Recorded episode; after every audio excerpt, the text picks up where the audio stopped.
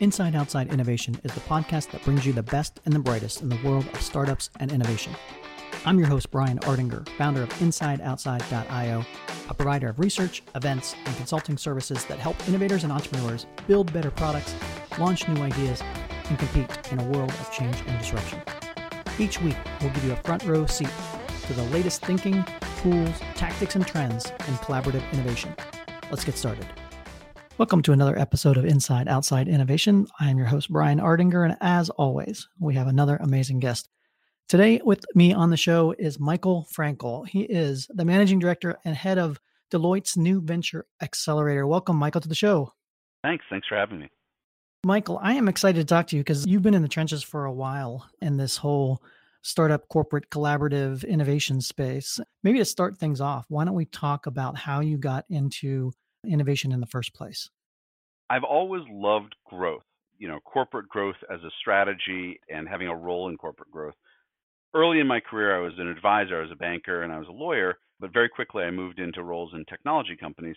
And what I discovered very quickly, as you'd expect in almost any industry, but especially faster moving industries, technology, information services, is that you sort of have to constantly innovate and disrupt yourself, or you start to lag behind very, very quickly that innovation engine is also the most exciting place, at least for me, to be in a company.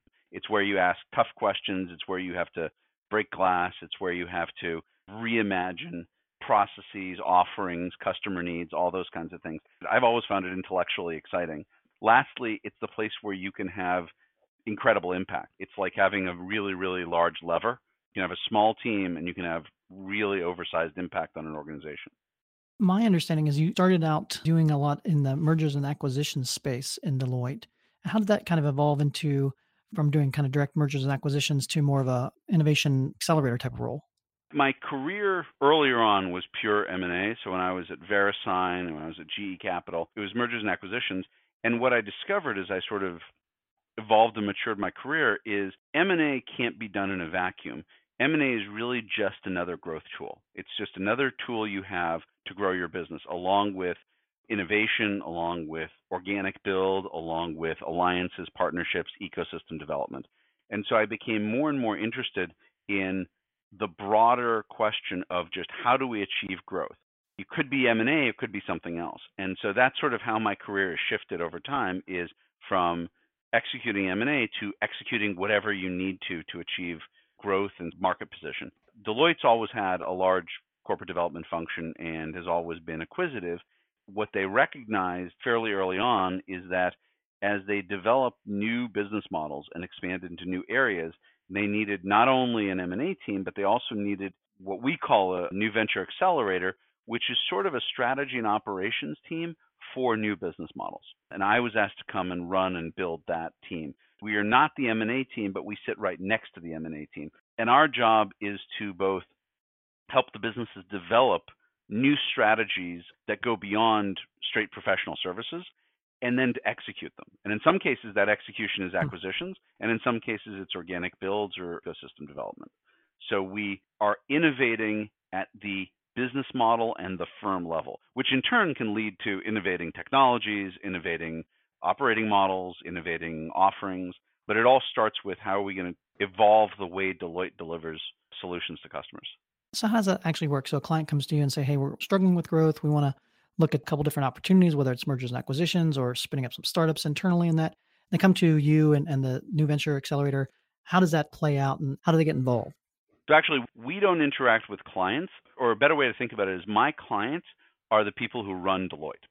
The way I would think about it is leaders in the firm are interacting with our clients all the time, and they identify an area where the client need is best served by something more than we currently have. A lot of our client needs are served perfectly well by professional services, and that's fantastic. And we think we are the best at that in the world. But especially with evolving technologies, evolving data sources, and new business processes, we find client challenges that are best addressed by a combination of our professional services and some form of IP, hmm. technology, data, analytics. And my team's job when the firm uncovers that kind of opportunity is to help Deloitte build those offerings. if we're building a pure professional services offering, we're already very, very good at doing that. But if we're trying to build an offering that combines our people, our human expertise, with technology, analytics, cognitive tools, proprietary data, anything like that, that's where my team comes in and we help do everything from build the strategy to implement the new business. Could you give us an example or two where this has really worked out well? Absolutely. So there are a number of businesses throughout the firm that operate this way.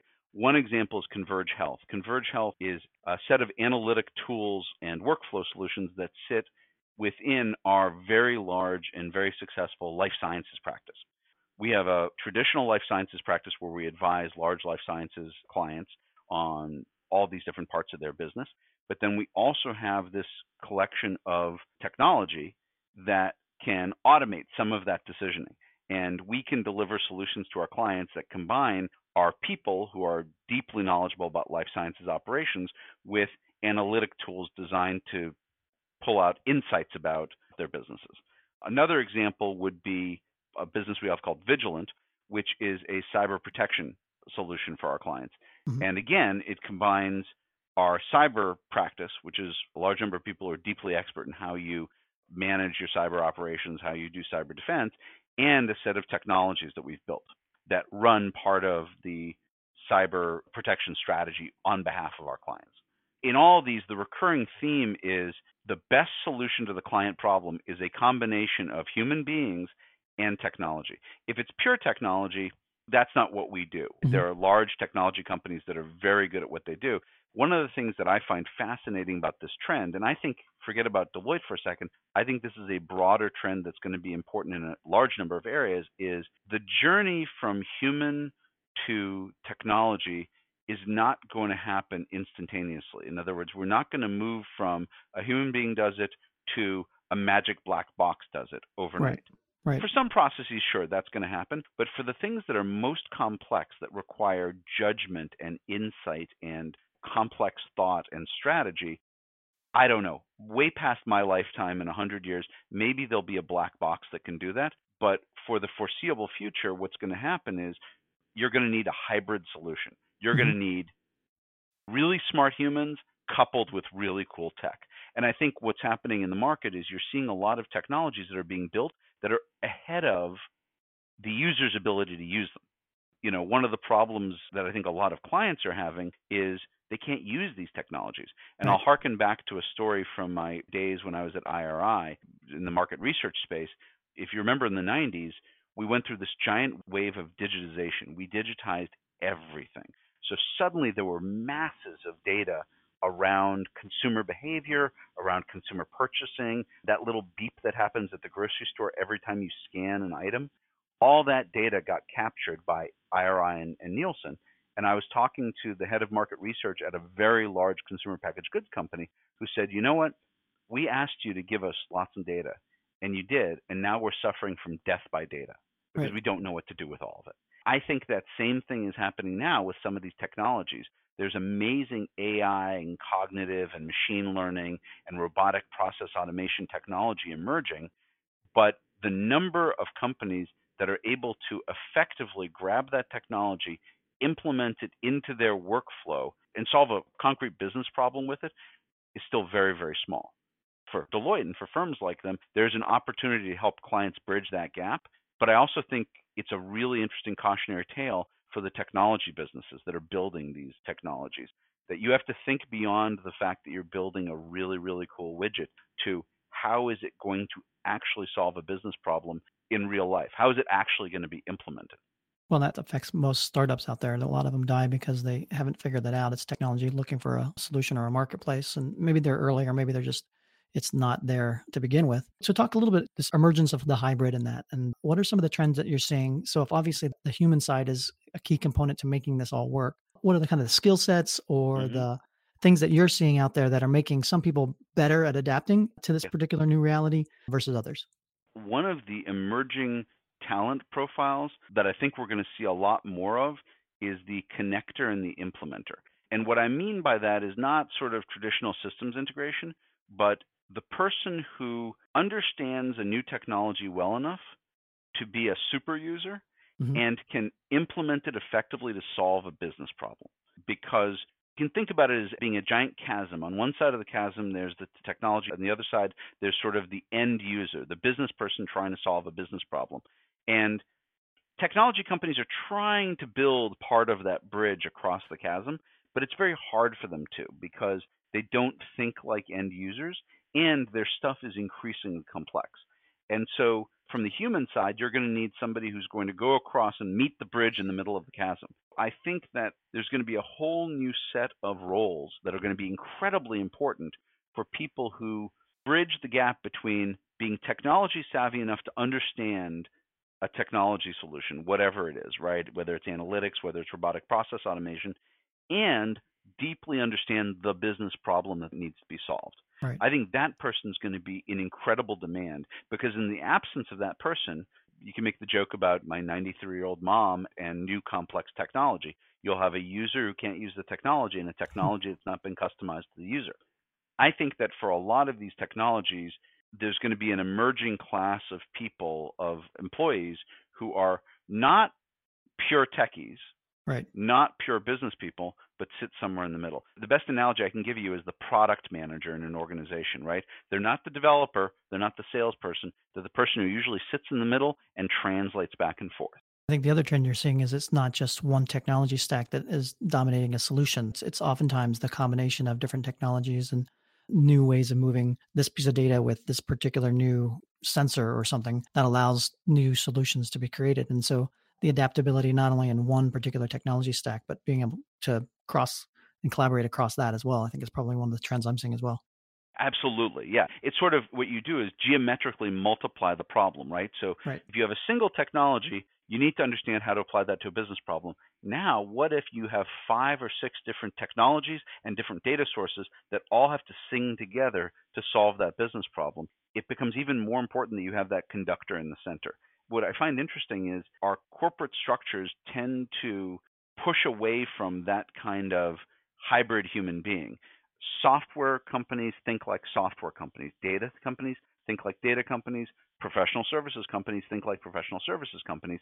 And what's emerging is a need for a set of human beings that sort of think like a combo of those things. That skill set is going to become more and more important. Ironically, as our technologies get more complex, there's almost a, a yin and yang where we try to make them more user friendly. Then they get more complex, which makes them less user friendly. Then we try to make them more user friendly again, and then they continue. And it's going back and forth and back and forth. But the complexity makes it harder and harder to DIY these technologies. And if you want a real world example of that, the one that I would point to is the difference between the vision people have of marketing technology and the reality the vision is, and you know, if you read popular press, there's this ludicrous amount of data about Michael Frankel that is out there that everyone has access to, and they all have AIs that gather all that data. They know everything about me and they can customize their marketing to me. But the reality, as anyone will know, is that even the most sophisticated automated marketing is still pretty remedial. I am not getting customized when I surf the web or when I go to stores or when I go to websites, I'm not getting hyper customized offers. I'm a big guy. I am still getting offered extra small sweaters. And the reason for that is that the technologies have become hyper complex, but implementing them effectively down to the, you know, where the rubber meets the road of actually making email offers and website offers to individual consumers that is a really hard journey to make. And not that I'm trying to advertise Deloitte, but one of the places that Deloitte and some of the other competitors in the space have invested heavily is in a marketing stack intended to try to create an end-to-end customer experience. Uh, for exactly that reason, it's not easy to do. Yeah, absolutely. I mean, execution alone. I mean, just because you know who the person is and, and what they want the effective ability to then create a campaign for that individual person still takes a lot of time effort a lot oh, more oh, yeah. than you would think yeah. so just because in 20 or 30 different data sources I have different data points about Michael doesn't mean I can integrate them. Doesn't mean I can have a single view of Michael. Doesn't mean I can then put analytics on top of it. Doesn't mean I can take the results that come out of the analytics and automate it into my actual marketing activities all of those assumptions are not yet true. It's incredibly hard to make that all work together. So let's talk a little bit about some of the trends or what excites you about this new evolving world that we're living in. I'm a fairly practical person. And so I like conceptual technology, but I get really excited when I see it change business, change human life. So I think what excites me about the period we're living in now is that it's somewhat similar to, at least for me, the early 2000s when I was in the middle of internet infrastructure and you could watch the internet actually start to change human life and make things more efficient, make people more productive, make them happier. The internet existed in the 90s. It was more of a conceptual technology. I think that's happening now with a lot of these other technologies. So AI, RPA, machine learning are starting to evolve from isn't that cool to oh, it solves this really concrete problem and improves a business or a human life, right? So, in ways that you can actually drive metrics from. RPA is cool, but when I can take a process and reduce it from 10 hours to 10 minutes mm-hmm. or from $10 million to $10,000, that's where I get really excited. And I'm starting to see that kind of activity, which also leads me to the companies that I'm most excited about, especially early stage companies, are not necessarily the ones that are doing the most bleeding edge work in these new technologies. I think, especially because we've made this leap in a lot of these technologies, over the next five years, the companies that are going to be really interesting are the ones that couple the cool technology with a business problem.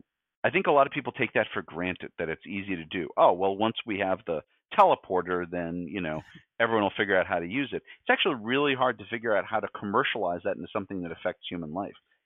I'm excited to see little companies find a business problem and figure out how to radically change it with a new technology. We've seen that a lot on the consumer side. If I go to my phone right now, there are a whole bunch of different things that weren't there five years ago that make my life better. We're going to see that on the business side. We're going to see that on the B2B side in a way that's going to transform corporations. That's the thing I find most interesting over the next sort of three, four years. Yeah, I would agree. And, and I think that's what you're seeing also had this wave of startups in the consumer space. And a lot of those kind of low hanging fruit types of problems have been solved or being solved. And you know, how many apps can you really have on your phone that are, are worthwhile? And now mm-hmm. you're seeing that move towards technology taking on bigger problems, whether it's climate change or whatever. These bigger, more sophisticated, more difficult, longer yep. time horizons to solve. So it should be an interesting thing.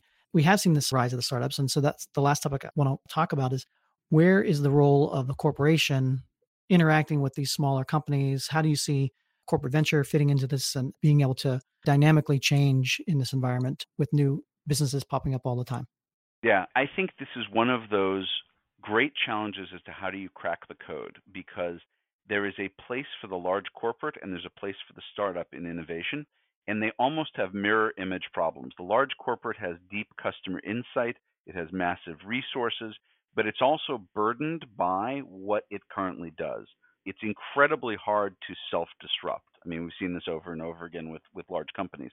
Interacting with the startup is a fantastic way to sort of self disrupt, right? You get access to thinking that you would never have pursued because it's not the way you currently do things. And also breaking rules that aren't explicit but are implicit in your organization, right? Your organization, if you're a large corporate, has rules around what kinds of people you hire, how you pay them, where they work, what they do, what kind of technology you use, how you interact with customers, what your brand is to the customers. So there are all these constraints that you have.